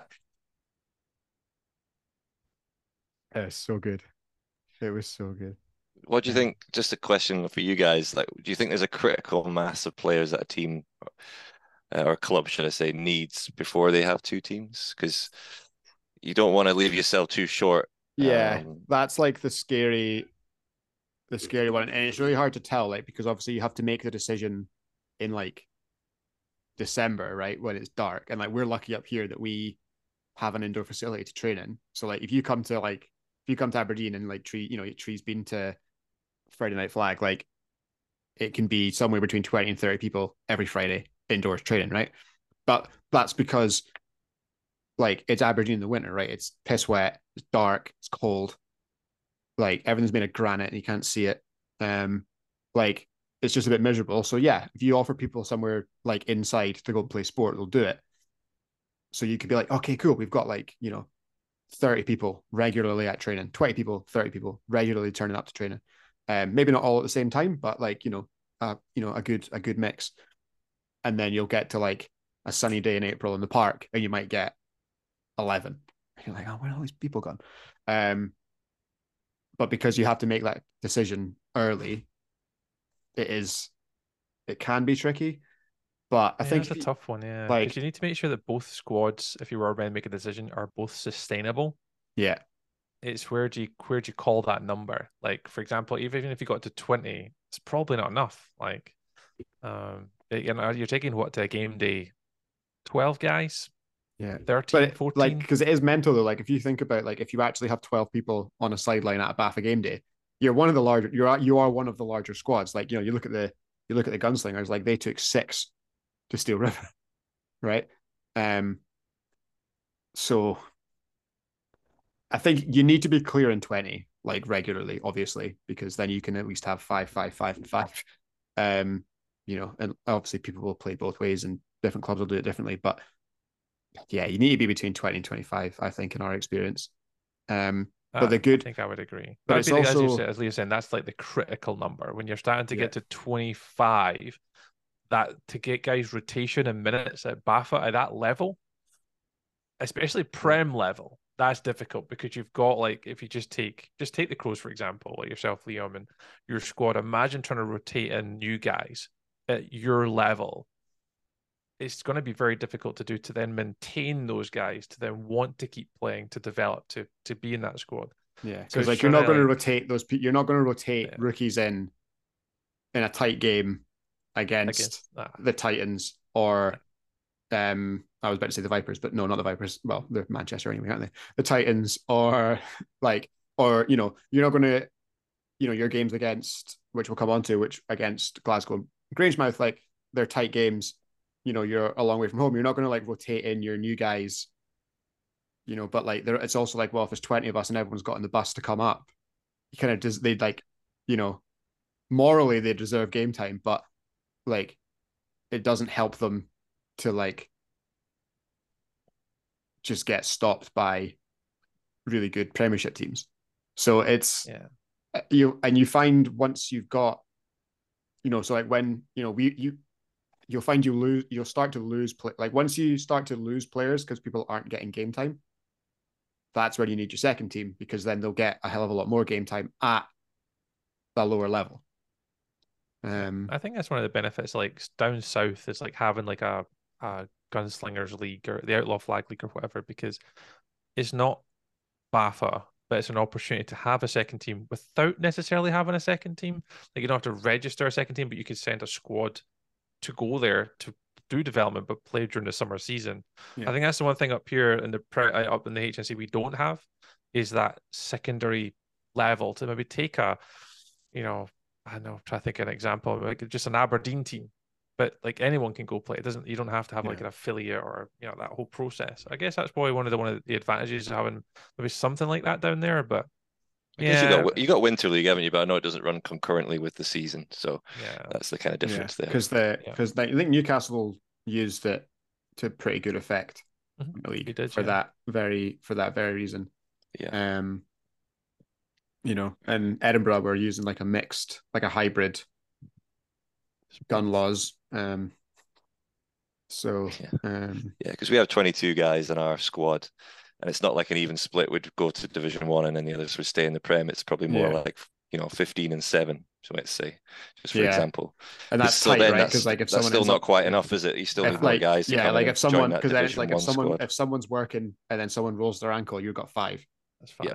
Yeah, right? You have to have that solid. I would always, I've always said twelve to fourteen for that contingency bits. You want ideally five guys in offense and five guys in defense as a minimum, yeah, yeah. and then your bench. Um, yeah. Because you almost yeah. owe it to the rest of the league and the teams you play against as well, right? To turn up to a game day with a good number, make sure that it's competitive and that, you know, like you say, like I think it happened last year with the, the Aylesbury Vale Spartans, you know, I'm sure it's, it's not the fault of anyone in particular, but they had to forfeit the last one or two games of a game day because they'd gone with five and ended up with four or three. Yeah. So you just want to avoid a situation like that. Um, yeah. And because, like I say, you owe it to to your opposition who might have travelled a long way to to play you. Because that was, give, I remember reading, like, if you go back through some of the, like the, you know, it's one of my favorite things and the thing, one of the things I hate the most, the U K Flag Facebook group. Um, if you go back, there's some absolute belters of like one hundred comment threads about teams like turning up to game day to find that someone else hasn't shown up and like, and, and all that, and all that kind of stuff. Like, and, you know, that's never, I've never experienced anything like that in the uh, modern era, shall we call it, but I can imagine that, yeah, like if, you know, if I traveled from here even to Stirling and like the opponent just never appeared, I'd be pissy about it. So like, yeah, you kind of owe it to the rest of the, the community to be able to play. Um, yeah. No one's ever asked me to put a number on it before. That's a good question. Um, yeah. Yeah, I, I, you gotta be, you gotta be above twenty. You gotta be, I think. Um, Cool. Right. Div one standings.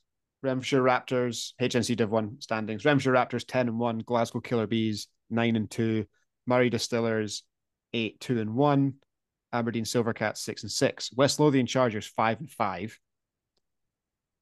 Grangemouth Colts two and nine, Edinburgh Gunslingers oh and ten. So Tree, here's the question for you. Are we overlooking the West Lothian Chargers? No. For what? Playoffs? I don't know. Yeah? Mm, nah. So I, I think moment... it's, it's Renfrewshire, Killer Bees and Distillers. And so, I think the Silvercats are your bubble team that could push through. So at the moment, the Silvercats are the seventeen seed. So they're one. They're the they're the uh, the one that missed out. Right. Yeah. The Silvercats. They they would need to. They've not had the best of luck so far this season. They're they're good. I said, but I said this right at the start of the season to you, but I don't know if you remember all the way back. That, oh, I remember everything, Tree. Oh, perfect. Good. the The downfall of the Aberdeen Silvercats is themselves. They've got all the ability in the world. Their greatest rivals performing better than that.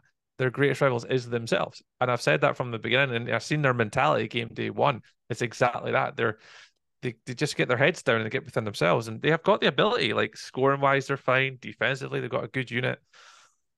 Yeah, I don't I don't see the Chargers jumping much higher as much. Do I want them to? Yeah, of course we want to see the Chargers do well, but I just they're getting there. Maybe not yet. I think losing Fraser is really scuppered like that charge to the top. Um, having Lynch has helped though. Yeah, but I think they're they're I think definitely they're an interesting. Like if there wasn't so much, if it wasn't so tight at the top, ah, you know, like there is only a game and a half between first and third, right? Yep. So, you know, the Silvercats, there's a bit of separation there between third and fourth now. Um, but yeah. Don't get me wrong. I'll be the first person to congratulate them if they do do well. And and playoff bound, I think them and the Silvercats will be in the cusp. And I think it'll be all come down to like, do they want it? So uh, at uh, the moment, the Chargers are only fifth in, div- in the division on the head-to-head. That's Silvercats own the head-to-head over them. Yeah, so they'll be um, above them, right? So because they're both five hundred at the moment. Mm. So hard to say. I, I I see this Silvercats for me are the better team, but the Chargers. They're, they're getting better. They're definitely a lot better than what they were twelve months ago. Absolutely. Um, and if they keep developing and keep performing, and I don't, I don't see any reason why not. They're in the plus for points difference, which is always good. Um, I can't remember the last time I seen a Chargers team in a B A F A being a plus in like points difference, which is great. And again, it's that just that step in the right direction. So, yeah, good on them. I, I wish them all the best, but I just it's so tough. Ne- so next year, next year, you reckon we put an expectation on the Chargers? Uh, yeah, yeah, yeah. I, I would say so. I, I think if they keep developing, they, they keep going in the right direction, they hold on to Lynch. They, if they lost Hasty this year, they've lost Fraser this year. They're two big yeah. guys that are doing well at their now new respective clubs. They've lost players and still doing well this year. So if they can keep growing next year, definitely. I can definitely see them doing some some damage, especially there'll be a couple of extra wins on the board next year, I think, as well. So, yeah, cool. I wouldn't say more, more than that. People start hunting me down on the podcast. So at the moment, uh, Renfrewshire Raptors, Killer Bee, Renfrewshire Raptors are the, overall the two seed, judging by, well, these are not official. These are. You did well though, Bez. I was mightily impressed with you to come back in this graphic. I, I suddenly appears I was, on your I first was, day back. I was close. Mm. Uh, Glasgow Killer Bees in seven and Murray Distillers in ten. That's your three uh, in the playoff picture for Div one with the Silvercats and the Chargers in seventeen and eighteen. Okay. I don't mm-hmm. think we'd be disappointed with having three teams in the playoffs from Scotland. Obviously, I'd like to have one more. One more? I think the cross-conference. They've got one more lot of cross-conference to go? Uh, some teams do, some teams don't. It's a bit oh, funky. Okay. Um, yeah. Because the Silvers have got a bye at some point. It's all... It's all. Oh, really? Yeah, well, they were like supposed to go down... The way the schedule worked, they were going to go down to... somewhere in England and play two H N C teams. Oh, well, that's pointless. So they added them on to in Scotland games, game days where the Silvers only had two games to play. Right, okay. So I think every Silvercats game day now has three games in it, and they've got one off to oh, avoid to avoid yeah. that trip. Um, I think that's how it went. Cool. Uh, cool. Right. Um, Premiership.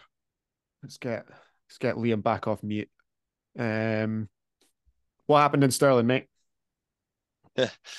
So from a Crows perspective, um, results wise, not the best. So we we won one, lost two. Um, in terms of the whole weekend, though, we we travelled up Friday pretty much all as a team, like different cars, but sort of got there at a similar time, and we were there until Sunday. So we stayed two nights in a in a nice hotel in Strathclyde Park. I don't know if those words necessarily go together. I heard the often. I heard the I heard um, the word spa was used. Yeah, they had a spa um, and health health club attached to the hotel, uh, so with a swimming pool, a couple of saunas, a couple of steam rooms. So we spent a lot of time in those, and uh, I would imagine Lovely. the people who who are members of those of that health centre weren't very happy to see fourteen very pasty guys just hanging around the pool, uh, chatting about flag football um, while they were trying to trying to get a swim and a jacuzzi in. Uh, but yeah, I mean that was. These weekends away are always the things that you remember of those times like that, you know, just spending time together, going out for food, going out for a few drinks or whatever it might be. Yeah, spending time in nine nine men in a sauna, and uh, one of the local guys coming in and just giving us a, a weird look and walking out again. Um, so, yeah, that those times like that are really are good fun. But the, the game day itself, we... Um, I mean, it's a beautiful place to play, University of Stirling. I'd, I'd play there. I'd play there. Every, I'd play there every year. Um, you know, come up to play. Obviously, it was Glasgow who were hosting, but they just couldn't get a, a pitch in, in Glasgow itself, so we ended up in Stirling. Um, but we played Broncos first. It was quite an, an even first half, um, although um, Scott did hurt his back, which may or may not have been caused by me being clumsy when blitzing. Oh, no. Um, and clip, clipping his clipping his boot, so hopefully he's all right now. He did come back in second half, to be fair, so I think well, he's Well, what okay. you're saying is you angered him. Yeah, yeah, I mean that might have been it, to be fair. And then, but Fraser Thompson came in at quarterback and hit a beautiful seam up the middle to Fraser Hudson when he was quarterbacking. So, yeah, fair play. So it was thirteen thirteen at halftime, um, and then they just ran away with it. Second half, it finished thirty-nine thirteen. Just they moved the ball really well. Two or three explosive plays. Uh, we we stalled on every drive. Like Sarah's blitzing was just really disruptive. She was really on it all game day, actually. Um, not just against us. Um, yeah, I think I saw, was it six six sacks on the game day or something? Yeah, so she got two against us. I think she got two or three against the Titans, and the rest must have been against Newcastle. So she was doing it on all three games. Sack queen. Yeah, and then she's got, you know, Callum Young, Liam Fleming, Fraser and Dante behind in coverage, who, especially second half, I guess they, they adapted really well to what we were doing first half. You know, not necessarily that we were, we were putting up a lot of points, but they just took away everything we wanted to do in the second half. Yeah, Broncos um, have had a mixed start to the year this year. I thought you guys mm. could have took that one just based upon going into this game, Deacon. I was like, well, Crows could take this because the Broncos didn't look that shifty against the Outlaws. They they, they really struggled, and then obviously two losses to the the Hornets. So yeah, it wasn't it wasn't the result I was expecting to see after that weekend, Liam. Yeah, so no, that was probably we went the one into I thought thinking... you could have had. Yeah, I mean, we went into it thinking we had a, you know, we've we've all we've ran them close um, a couple of times. The times I played them. So I kind of went in there hoping to to do the same and, and get a win this time. But yeah, no, it was certainly one-sided in the second half. It was always it's always a pleasure to play against Matty Ross as well, probably the most underrated player in, in the country. Um, so fellow Silver Lion and oh now Gold Lion as well. Yeah. Um, so yeah, I played with him in Silvers and now Gold. So yeah, he was he was class as always. So shout out to Matty. Um, but yeah, that that was a shame, that one really, from our perspective. Uh, but maybe you're saying if they, they had struggled a little bit to start the season, maybe they've they've been a bit introspective the past few weeks and kind of worked on some things, because they did look they looked very good.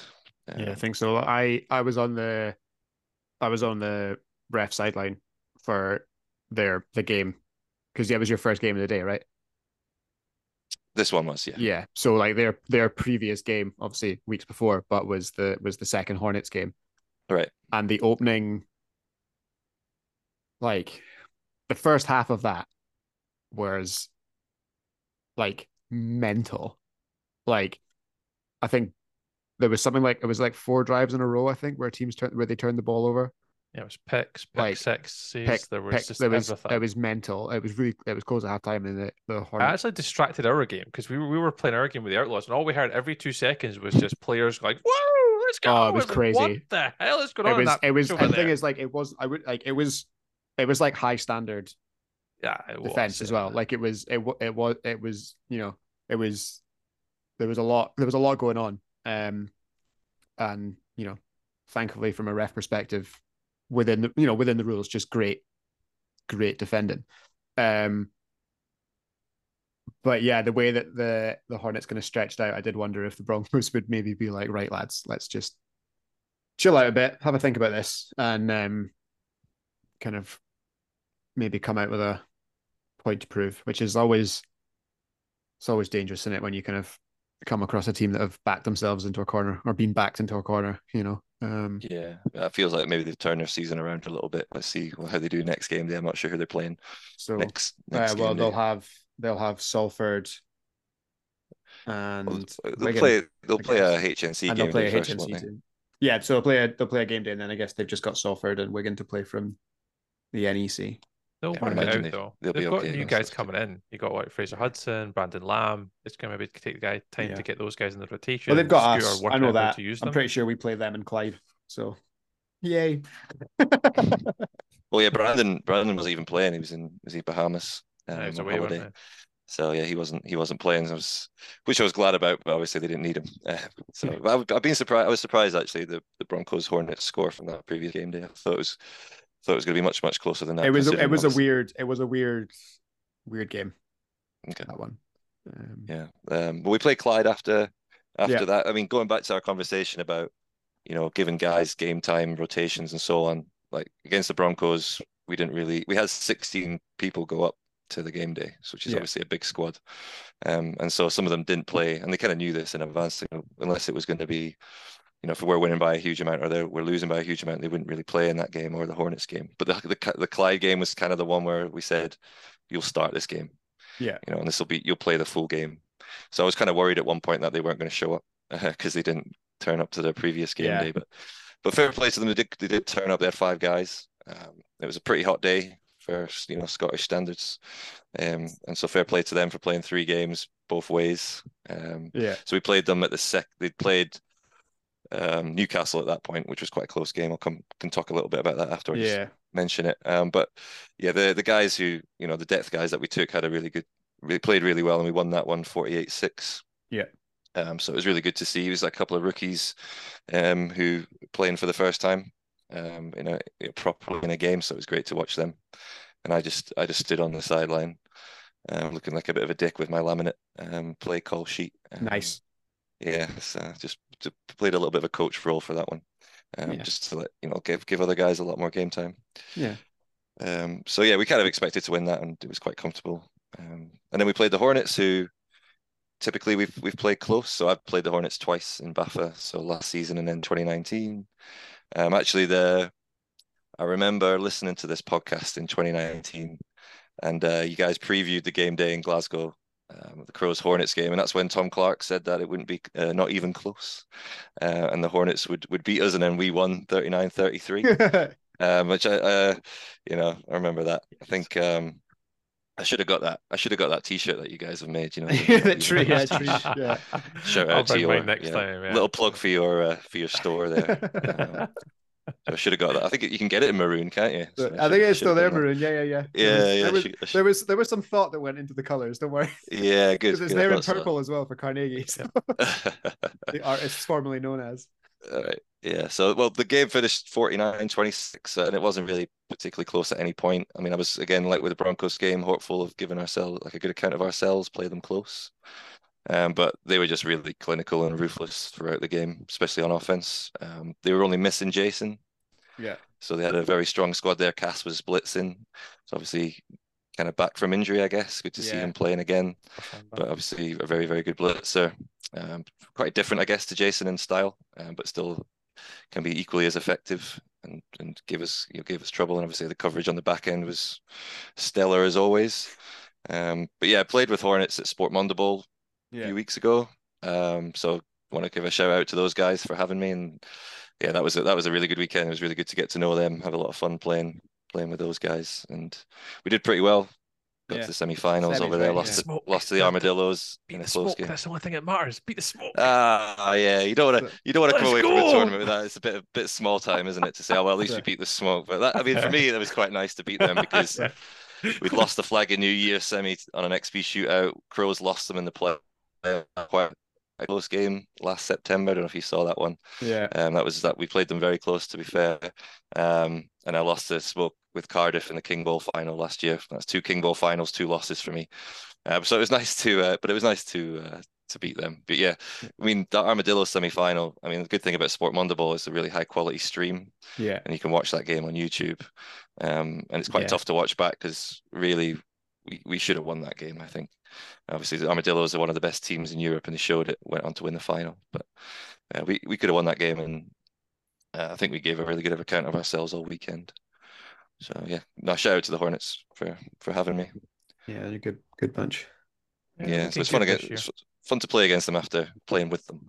Yeah. The, like, shit, yeah. the, shit, the shit talk came thick and fast. Uh, yeah, they turn it. they turn it on. Pretty easy, don't they? So it's funny. Yeah, they do. They do. There was a there's a bit I think it's caught on some recording somewhere where it's like three games, it's like three or four plays in, and you can just hear Maka like chirp up, being like, "How are we this far? And we've not had an argument yet." Like, for us and them, it's so good. Um, yeah. So that uh, was our that was our three games. Then I refed um, Titans Broncos. Okay. Uh, which finished twenty-eight eighteen to the Broncos. So it was that was you know the classic tale of two halves. So Titans defense was excellent in the first half. Broncos didn't score a point. I think they barely got a first down actually in that first half. Um, and then on, on offense, Titans were moving the ball pretty well, finding gaps in coverage, particularly up the middle. Obviously, Sarah um, is a is a brilliant blitzer, but you know the middle of the field, depending on the coverage behind, can be open. And Alan Mead, at quarterback, is pretty good at finding hitting the seam early. Um, and so that was that was happening pretty pretty regular in the first half, but then after halftime, completely different story. So obviously the Broncos probably chatted about what they saw on defense and adapted, played a lot more cover three in the second half. You know, filled up that middle, um, and then the the Titans' offense completely stalled. Had four interceptions. Oh my god! Really, really no. poor clock management at the end, which is kind of surprising. Uh, yeah. Considering the experience that they've got on that offense. So they essentially were down by ten, but would have had a chance to score and then maybe get the ball back and just let the clock run down too slowly and ended up just digging themselves a hole. Just running that time. Yeah, but I think I didn't see Broncos v Blackhawks because I was playing at the same time, but I don't think the Broncos conceded a point in the second half across all three games, mm. unless they did against Newcastle. Uh, sure. I know it was forty-seven thirteen, but I don't, I don't know when the yeah, I don't know if those in. points came in the first half for Newcastle or if someone came in the second. But yeah, they didn't concede a point in the second half against us or against Titans. So fair play to that defense. Um, yeah, excellent. Yeah, really good. Yep. Um, Titans beat Comets seventy-two nil. Um, Probably not much more to say. I think Ash Lancashire, who's now in the Silver Lions, looking forward to playing with him this weekend. Got uh, four picks and three pick sixes oh. uh, in that game. I think I Clyde were pretty much done at that point. They that was their final game. So, I uh, yeah, I had to. Unfortunately, I had the unfortunate honour of being on the ref crew for a, a seventy pointer mm-hmm. at the uh, week at the weekend, and it's not it's not fun for anyone. oh yeah. I did see that scoreline. I'm sure you'll talk about it in a second. So, yeah. Yeah. And then uh, Titans Hornets finished forty-two twenty-eight uh, to the Hornets. I watched little little bits of this game. This was on while I was resting. Yeah. Uh, but I've asked Ollie Dyer. I asked Ollie Dyer, who's the who plays defense for or defensive uh, coordinator and plays defense for the Titans. Play with him in G B as well. I think he he kind of summarized it by saying overall it was a disappointing game day for them. Obviously yeah. losing to the Broncos and and the Hornets. Just said that the Hornets were just really solid. Especially uh, in the second half, really clinical again, like they were against us. Um, offense, their offense kind of moved the ball at times, but I think in the second half, Callum Stepani got a pretty big pick and um, stalled any momentum that the, yeah. the Titans had. Yeah, and that was kind of it after that. He will do that kind of thing. Yeah, I've seen it plenty of times. Uh, he's pretty good at that. Yeah, he will do that kind of thing. The other three games I didn't get to see, which is all Newcastle games. They were all on at the same time as I was playing and yeah. reffing. So they got their first win of the season. So a big shout out to them for getting yeah, twenty-six nineteen over the uh, the Comets. I think that was yeah. one of those like weird, probably would have been like perversely like a game of the day. Yeah, that's it. I kind of wanted to watch that because it's yeah. like two teams that are like looking for that first win. Um, yeah, and obviously I think it, it looks closer than it was. I think I spoke to Steve Smith after the game and he said that they scored fairly, like with a few seconds left, I think, the the Comets. Ah, okay. So I think Newcastle were fairly comfortable. But yeah, um, I know Phil and Steve put a lot of work into preparing. Obviously, Newcastle's results haven't been great, but I know they put a lot of work into preparation and, yeah. you know, getting getting ready for the games. So I'm glad they got that win. And yeah. shout out to Saskia, got her first interception.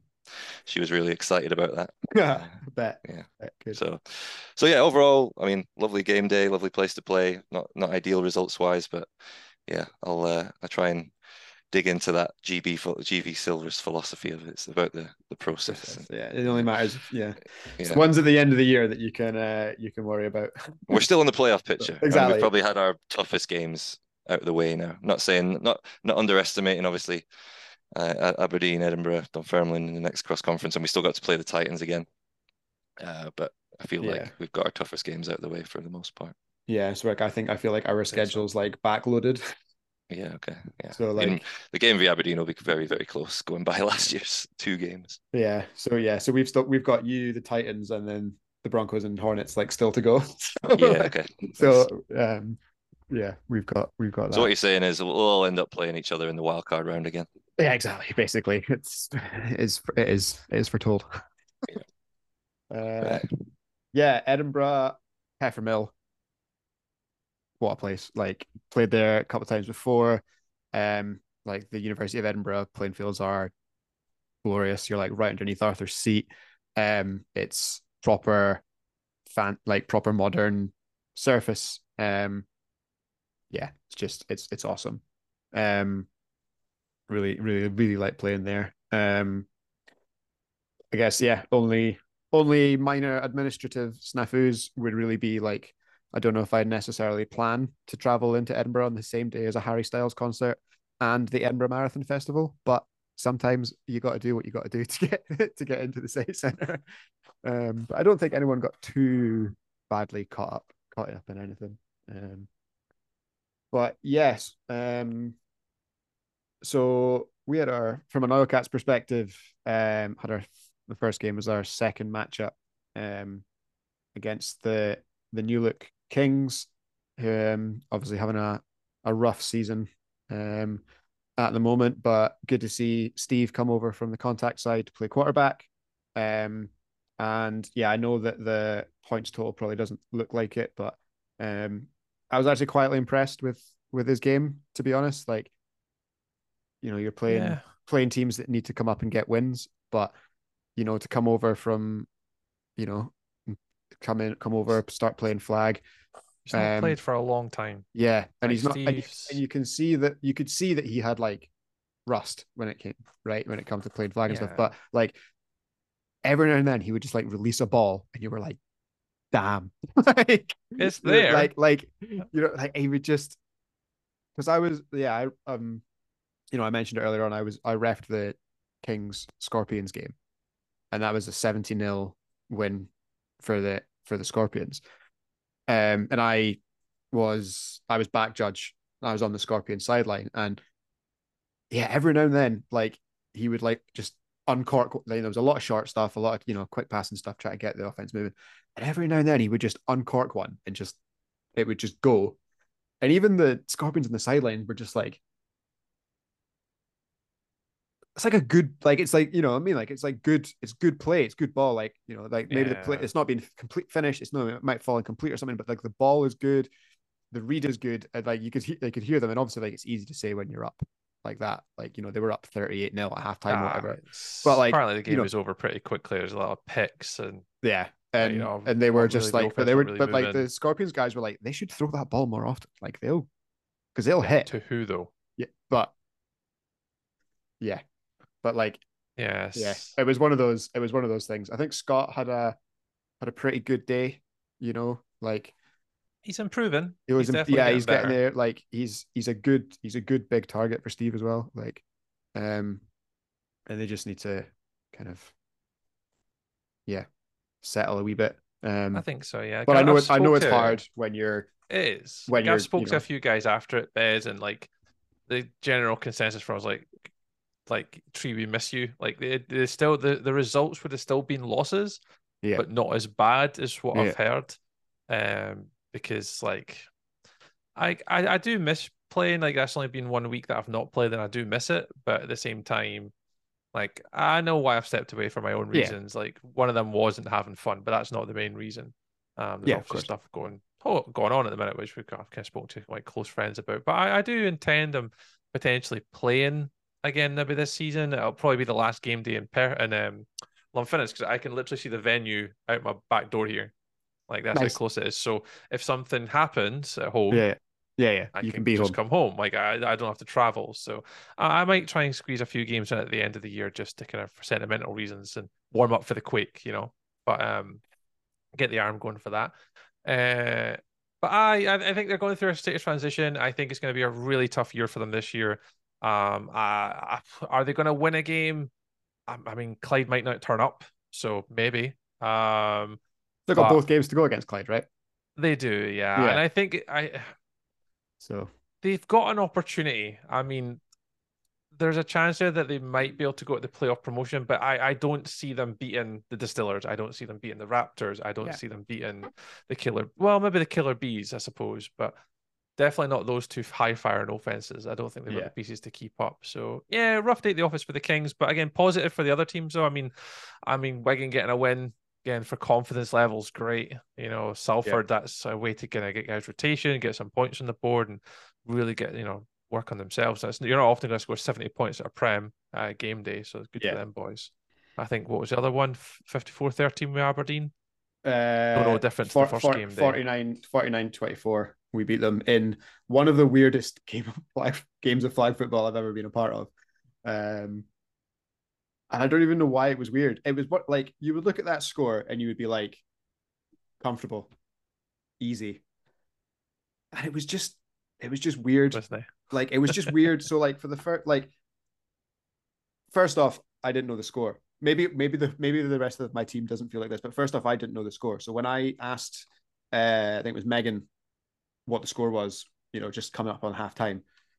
And she was like, oh, you're up like twenty-eight twelve or something. I was like, oh, I thought we, I literally thought we were up by three or something, like three or four. Like I thought it was an extra point game. Um, so yeah, we were up, I think it was twenty-eight twelve at the half. And then they got it back to, and it was, and it was just Gary doing Gary things. Like, like he was awesome. Like he was just cover- he was like covering the middle of the field from like the edge of the field, like, and just, you know, like like you say earlier on, like you see, it's like Liam said earlier on, like you see smart quarterbacks trying to hit that middle zone, right? And he's just like, his arms are just so long. Like he just, this, it was like a it's ridiculous pick he got against Warrington last year at, at Stirling, the cross conference, yeah. and he just like runs across the guy. And the arm goes like six feet across the pitch, like mine. That's yeah, he did exactly the same. It. He did exactly the same thing to Edinburgh earlier this year, um, and he did exactly the same thing uh, to. Um, did exactly the same thing uh yeah to to Salford as well. Just yeah our, go our Scottish Liam Harper's Thank doing you. Pretty well. It was it was just silly. Um but unfortunately he he went out at half time. Um, oh okay. So it got like a bit nervy and they got back to like within five points or something. And uh you know like you know obviously I'm in the middle of defense blitzing and you're I was like guys chill. We got this, we're fine. And um yeah then we then kind of reset, got a couple of um got a couple of decent stops and and uh, there the offense were like points um and it it ballooned back out again. So it was just weird. It was just one of those weird weird games that like yeah you look at the score and you're like oh like scored double the double the points they did, but and I'm sure Salford would agree like they would be you know it was didn't feel like that um which was which was quite cool. Um us and the Bandits was fifty-one nineteen. um Yeah, got up early and that was kind of went away with that, but did really enjoy that game. Like the Bandits quarterback, oh, I've forgotten his name, but he was relatively, relatively tall, um, um, kind of bald guy. Um, but he was he was good fun to have and kind of had a chat was with it, him later on. Was it Paul? Paul Bennett? Is Paul? Is that? His, yeah, I didn't, I, I didn't, I didn't catch his name. He's I, a lovely like, guy. Yeah, yeah, he's he was, he was super nice. He refereed one of our games. He played for the Vipers, didn't he? So. Oh, I think. You know, no, no, it's not. Sorry, you're thinking Mike Sullivan, are you? That's the one. Yeah, um, yeah. yeah. But yeah. You you guys are putting a lot of points up this season, Aberdeen. So, I've noticed. Yeah, we're not really sure. Like, you know, it's we're kind of in a weird spot as well because like we've not. I know, played like, the Kings twice. I'd hold hype there. Played the Kings twice. yeah. Um, like we've not had, you know, Greg. I think Greg's only played two games. Aaron Drummond's yet to play a game. Um, so it's been. Been like a bit of a transition year this year, and yeah, the offense seems to be Aaron's still recovering from that stop and go thing. in the wild card round. Last so year. I don't, I don't know what Aaron's doing. So he's, uh, I think he's been invited to every to every every single person in Aberdeen that's getting married in the next twelve months. I think has invited Aaron on a stag do because he's hardly right. he's hardly been in the country. Well, it's interesting with the Oil Cats and the Outlaws. I know you kind of mentioned it earlier for the Aberdeen, just that you're back into your sieve and stack quite heavy. Yeah. I think the Outlaws are like that too. I think it's going to be really interesting to see where the Oil Cats and Outlaws end up at the end of the year, because yeah. both schedules for those, you guys and the Outlaws, are stacked. Yeah. Like so Outlaws, Outlaws had a fairly got... easy, Aussie start to the year. Uh, but yeah, Crows, Titans. Yeah. So they've got Crows, Hornets, Titans, Hornets Broncos. twice.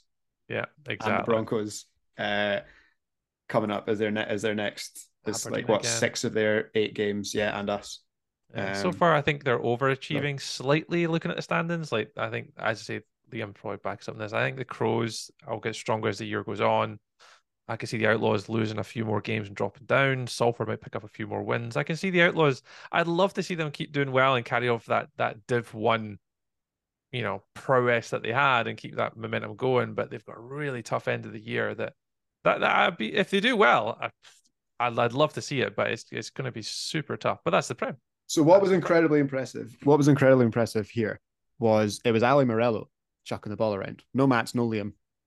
Ali Morello was the quarterback, and the yeah they got through the Scorpions game. Uh, we were playing at the time, so I don't know too much about that. But like the Outlaws, like they were. like elated by the end of it. Like when the whistle went, it was very clear who the winner was. Like it was like Salford looked a bit just like what just happened. Like they they honestly they looked a bit shocked at what just happened. Um, obviously went on to then play the Kings and kind of right the ship a bit. Um, the Outlaws Bandits game fourteen twelve. The Bandits scored on the final play of the game, only for it to be called back for what I'd originally thought was a delay of game penalty. Um, and I was like, no, you cannot have like yeah, you cannot have you cannot have delay of game in the last play. Um, but it turned out it was blocking the blitz. So they've uh yeah, the Wigan of Wigan quarterbacks like thrown it deep to the back, to the back of the end zone. Lad's gone up, got the ball, catch, inbounds. You know, the referee, the referees are, you know, looking at each other being like, yeah, catch is good. And, uh, but the head ref flag's already gone. Uh, yeah, shielding. Uh, game over. Out Who was refereeing? Game over. Uh, who refereed that game? Because I've seen, I've, I've seen video replay footage from the Aberdeen uh, Salford game for, for one of the calls that was quite controversial. Even I got sent it to have a look at too. Uh, I've never seen this one. Oh, was that the was that the was that the first? It's for the half. It's on the half. Yeah, yeah. yeah. yeah, yeah. I was like, there's no way I could even make a judgment call oh, on that. Not, like, yeah, and to be and like to be so basically to bring Liam in, what happened was there was like a the lads run like an out route, basically along the halfway line, and the ball's kind of come at him a bit wiggly, and he's like kind of caught the ball and like rolled, and it was like. Is his elbow down? Is the ball over the line? Did the ball actually hit? Is he even holding the ball? It did yeah. even like was it even a catch? And there was this long and like John Guthrie, it was because the King was just like with the angle he had, he was like, you know, there's leg, there's arms and legs in the way. Like I think you, I'm not sure. And it ended up they were just like, captain's in. We're gonna we're gonna replay the down. Like we're just gonna we're just gonna replay the down. Um, and at, both teams were just like. Yeah, whatever, fine, go for it. And they ran a play and they got the first down anyway, so it didn't become like a huge turning point in the game. Um, but yeah, on the on the you can see the video. The video makes it so much clearer. Um, but yeah, I think the referee crew kind of deserve kind of some kudos there because that was it's one of those rare times, especially in amateur sport, where it's like I have no idea, but we have to make a call here. Um, and thankfully they were like, well, what if we just do it again? And both teams were just like, to be honest, neither of us really know. Obviously we want it to go each way. Um, yeah, it's a wee bit different as far as yeah. score, but at the half. At the half for a first down, yeah. it's, it's yeah. If that's like touchdown, no touchdown, and it's a close game and all that kind of stuff, then it's it's a bit different. Um, and I think they did actually go on to score on that drive. So um, It was never over. I'm kidding. that um, that um, Bandits win, or uh, sorry, that Outlaws win over the Bandits. I know it's obviously we're only halfway through the season, but that, that could have quite big playoff implications huge. come the end of this season. Yeah, because there's there's obviously the twelve at the moment, and then I would say after that you've probably got three teams outside of the playoffs at the moment. So Phoenix, Bandits, and Scorpions is yeah. kind of in the pick, you know, just outside of it. So and that like hunt... that head to head. for Edinburgh over yeah. both of those two teams exactly is massive. Um, so yeah, there was yeah, it was a it was allegedly it was a shielding blocking the blitz call, um, yeah, which ended just... it for the, um, and then I think that was it. Yeah, the uh, Outlaws just had the two games. Um, yeah, I didn't see the I didn't see the Kings Bandits one. Um, we were we were up and away to get home. Um, I'd read I'd read my messages, but. I, I did. I was more of a phone call that I had about all three games, and I was getting informed of what actually yeah. happened at the. Well, day. I saw John. John kind of came one. John Guthrie came like wandering in, like halfway through the first game. It's like, time do you call this, mate? Um, so. I I can't wait. I think his son had football on or something yeah. in the morning. Um, I think he was, bit, was pretty busy to kind of get through for the start, but. Yeah, I we'll see what what happens with the Kings. I I don't I don't think they'll win a game this season. In all honesty, I just like it's tough. It's it's not going to be easy losing everyone that they have, and yeah, it's not fun. But hopefully they hopefully they stick with it. Hopefully they stick with the program, and I think you know treat next year as another year to kind of grow. And I think Div yeah. One is probably a good place to rebuild play, again yeah. potentially. Yeah, and I think I think so. Give them a chance to see if they want to continue playing or if, if they want to you know. do something else. I don't, I don't know. It's well, it's a lot's happening. Obviously, you know the contact team folded as well. Yeah. So there and there's been no pickup from that. There's been, for as far as I'm aware, no players have came. Oh, I'll, I'll just continue to play flag. Yeah, it's just been that's it. That's exodus. So it, it, it was always going to be like that, and that's yeah. the thing. That's trying to recruit is difficult. Um, but I, I mean, the only thing is, kind of, if you want to take a positive from it, it now gives the youth a direct pathway. Yeah. To playing in the flag team without the distraction of K. I yeah. guess that's a potential way of looking at the process and being positive about it. Yeah, if you and think about the wider club. Yeah, um, it, it could help. Because there is a fantastic youth there, you know? Mm-hmm. Um, so, as we saw at Junior Winter League. So, hopefully yeah, we'll... Exactly, uh, exactly. We'll so, it's not that. the end, Bez. I will I will be playing again just this year. It's never the end. Yeah, new job, you know. Yeah. And, exactly. and priority a few things at home. But uh, I, I'm hopefully trying... To, I want to try and train with Aberdeen, though. I think yeah. you guys train on a Tuesday night now. I was up there today on a Tuesday night. I was up in Aberdeen. There you go. Uh, and the plan training, is once I get settled into my job is to make Tuesday my, my regular on. thing and maybe come along before I head home and stuff. And we'll still keep active and keep playing just now and we'll kind of yeah. reevaluate for next season. So I wish them all the best of luck, but I'll still be around. Of course. Cool. Uh, so those results give us the following standings. Glasgow Hornets remain top of the tree, undefeated at eight and oh, Grangemouth Broncos seven and two. Oil Cats six and two, Edinburgh five and two, Clyde Comets zero and seven, Kings zero and eight. So that's how we're looking. Um, obviously that gives the uh, Hornets uh, a str- uh, bye into the second round. So if the playoffs were to be today, uh, we've got the Reading Devils and the Manchester Crows, uh, the Grangemouth Broncos and the London Flash, the Aberdeen Oil Cats and the Cardiff Hurricanes, and the Edinburgh Outlaws and the Chichester Sharks. Um, Quite like that as a wild card in terms of at least you know teams aren't going to you're playing against teams that you don't normally play in the regular yeah, season. So that's, that's four that's nice four straight north south games would be like chef kiss. Like that mm. would just be super. Um, so yeah, looking looking forward to that one. So that will do us for our uh, review. And I realise that this has become a long show, so we'll make this bit relatively brief. Uh, we are well into tournament season. Obviously, Big Bowl is this weekend. Um, First and fifteen podcast did the draw. Um, my understanding is that there will be some... The streaming and coverage will be done uh, through Marcus and the gang as well. So if you want to go and follow that tournament, um, First and fifteen will be your will be your place.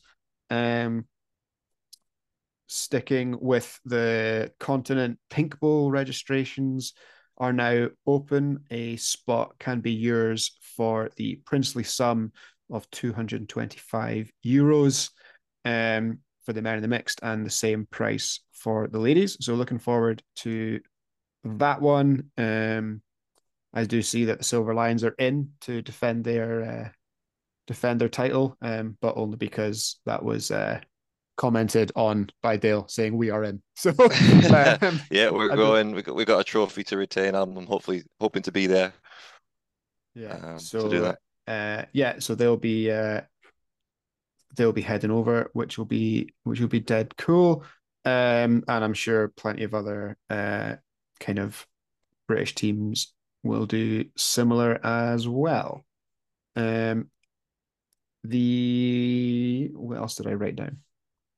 Oh, the Granite City Quake, the one that I'm organising, is open. We're, there's a couple of space, there's a couple of spaces left um, at the Granite City Quake if you are interested in a post-season tournament in Scotland. Um, and yeah, we'll be announcing our lineup pretty soon, which will be cool. And also, if you're a W F F L team, uh, registration for the Baffa Flag Women's Flag Football League is now open. You have until the June the thirtieth to get your team in. So don't delay. And obviously, we'll be covering that league as we go for the rest of the season, which will be fun. And uh, because someone asked me the other day, I have no idea where the final venue will be, if we are going to be involved or not. That discussion is yet to happen. But don't worry if I get to stand on a cold concrete floor for nine hours in a row again. Um, we will do so, will we not, Tree? Because that is just how we rock and roll. roll. Yep. Again, frostbite in our toes to cover football. So I'll bring more carpet this year, don't worry. Yeah, definitely more carpet. I think keep the feet off the cold of our toes this time. That was freezing the last time. It was. The um yep. top, yeah, top top tip for the balcony in Ravenscraig in the wintertime, Liam. We uh, found out that the the vents were jammed open in the in the December. It was snowing inside the venue. Um yep, and the, yep. obviously the balcony is concrete. It's just, you know, it's just a concrete floor. And we could like could not feel our feet because it was just the cold was just like seeping up. So I went and got I don't have proper um like foot mats in my car. I've just got bits of carpet, like off cut carpet. Um found them to stand on and the pain went away within like half an hour. It was great. But I only had two bits. So so, so Cammy We suffered. Cammy yep. and Tree had to do without because Scott and I were standing up. So nice things you do for flag. Exactly. Yep, so we'll exactly. Have get, uh, we'll have to get four bits of carpet next year. We'll be more prepped this time. That's for sure. Yeah, we'll be prepared for uh, the Arctic environment. Um, but yeah, I think that's uh, I think that's everything that was on my list. Tree, have I missed? Have I missed anything? Uh, I think uh, for the meantime, that's pretty pretty much everything. We get some N E C gossip this week, which was nice. We did. We some did. G B news, lovely. Uh. Ah, it's nice to have a doctor on the show. I'm, I'm very, I mean, I feel like I'm, you know, well at my depth today. So yeah, it's good. It's good. It's possibly the most highly voice. educated guest we've ever had. Exactly, exactly. It's definitely up there. I don't see Greg having like PhDs and stuff in his name. So, you know, Liam's welcome back. Uh, but I don't think there's anything else. I think in the meantime we're good. We'll enjoy Pig Bowl. We'll look forward to seeing all the results come in. Um, I guess there'll be a lot of other announcements coming soon uh, that we need to look forward to. The next yes. show could be an exciting one when Mister Sim returns. Um, and, uh, Up to something season is in full swing. So, oh yeah, uh... yeah. There's loads of behind the scenes stuff. There's a lot going on. Now. Yeah, yeah, yeah. a lot going on. Cool. Well, okay. On that note, Liam, um, we'll just say thank you very much for spending your time with us. I know it's been a long night on Zoom for you. Um, yeah, we're getting close past my bedtime now. Uh, a, but, well, thanks very much for having pleasure. me on, guys. I've been listening to your lovely voices. Well, for, well, obviously, Tree, you're fa fairly new, relatively new, but Bez, yeah. since for about four, over four years now, I think, since going. I started playing Flag, you've always been my my source of H N C uh, news. So I appreciate a, that. I can't even. We must be getting. I don't even know what we must. We're. I think we're getting. This might be episode ninety, to be honest, which is absolutely terrifying. Oh, wowzers! Over four years. Um, I look forward to seeing what you do for the big so, one hundred. The big one hundred. We're gonna have to have a have a bit of a party, I think. So we'll we'll do something. But yeah, no, but yeah, it's been an absolute pleasure, and uh, yeah, we'll definitely we'll definitely catch up again. Uh, so don't be a don't be a stranger, and I guess we'll see you. It's June next. See you very soon. Yeah, next month. Yeah, for sure. We'll, we'll exchange some coffee. Yeah, um, absolutely. So that was the one bit that did, I didn't. Uh, I didn't. I didn't get. Uh, yeah, fellow coffee coffee enthusiast into your intro, but yeah, I will. Uh, yeah, I'll. Uh, I'll find some. I'll find something special for you. Don't worry. Likewise, likewise, I'll pick out something. Fantastic, cool. Well, thank you everyone for sticking with us for the show. It's been it's an absolute pleasure to have you, um, and we're always grateful that you choose to spend your time with us. So, uh, yeah, enjoy the big big bowl if you're going. Enjoy the coverage if you're not, and uh, yeah, we will see you again for our week five slash four preview very very soon. That is the way we H N C it.